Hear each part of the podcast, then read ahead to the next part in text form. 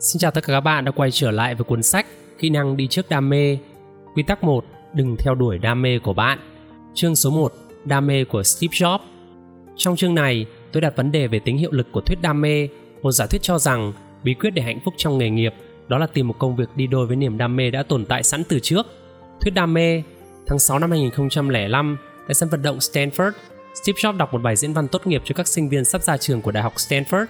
Đó bộ quần jean và giày sang đan, bên dưới tấm áo choàng trang trọng. cho phát biểu trước đám đông 23.000 người về những bài học đúc kết từ cuộc đời của ông. Và được khoảng 1 phần 3 của bài, thì Job bắt đầu đưa ra lời khuyên rằng bạn phải tìm kiếm điều bạn yêu thích.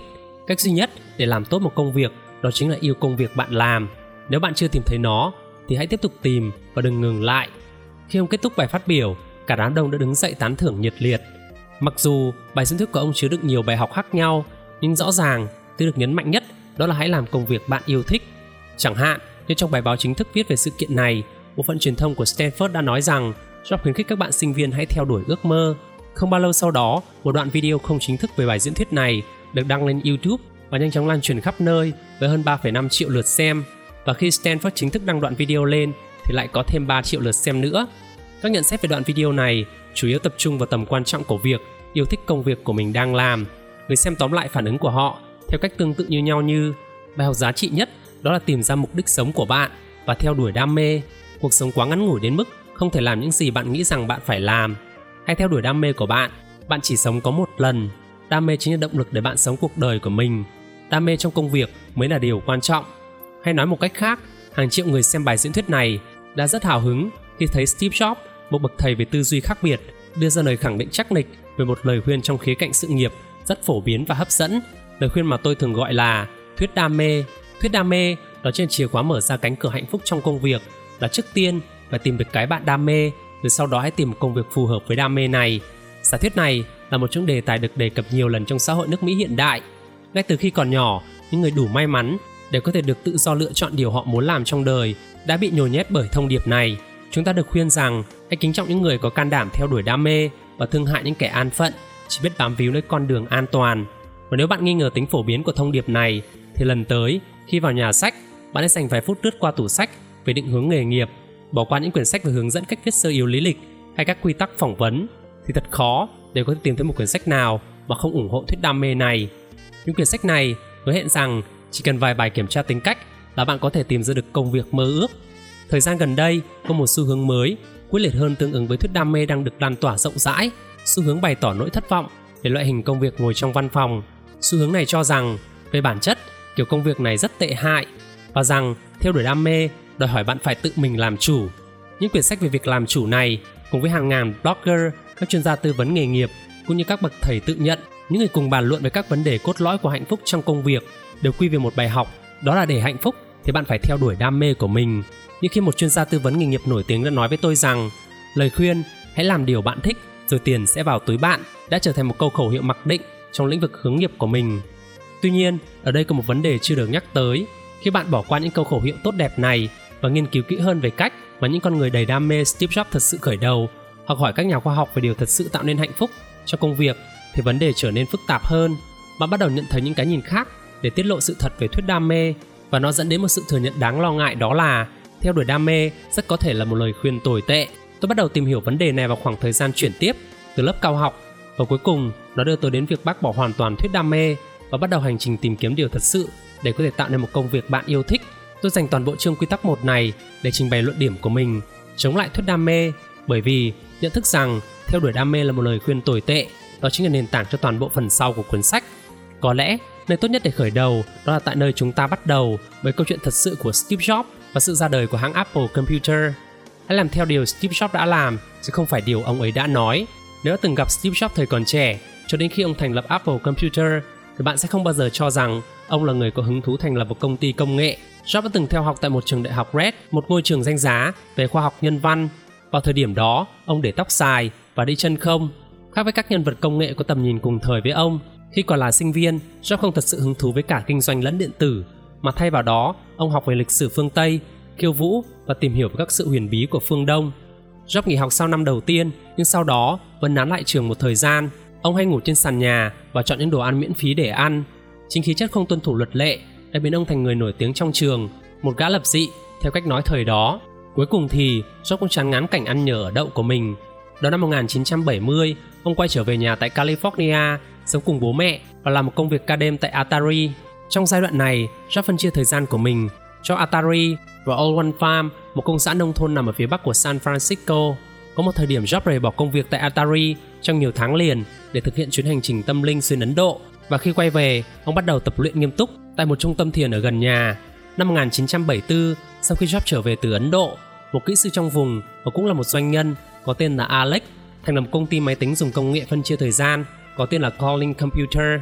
Sau đó thì Alex đã tìm đến với Steve Goniak để nhờ ông thiết kế một thiết bị đầu cuối có thể bán cho khách hàng và sẽ dùng dụng thiết bị đó để có thể truy cập vào máy chủ. Không giống như Job thì Wozniak là một thiên tài về kỹ thuật điện tử, một người bị ám ảnh với công nghệ và được đào tạo qua trường lớp đàng hoàng. Nhưng mặt khác, Wozniak lại không biết gì về kinh doanh cả, nên ông đã cho phép Job, người bạn lâu năm, đứng ra thỏa hiệp thương vụ này. Tất cả đều tiến triển tốt cho đến mùa thu năm 1975 khi Job rời công việc để dành thời gian cho công xã ông One. Thật đáng tiếc là ông lại không nói cho Alex biết rằng ông sẽ rời đi một khoảng thời gian và khi trở về, ông đã bị thay thế. Tôi kể câu chuyện này bởi vì bạn có thể thấy rằng những hành động này không phải là một người đam mê công nghệ và kinh doanh.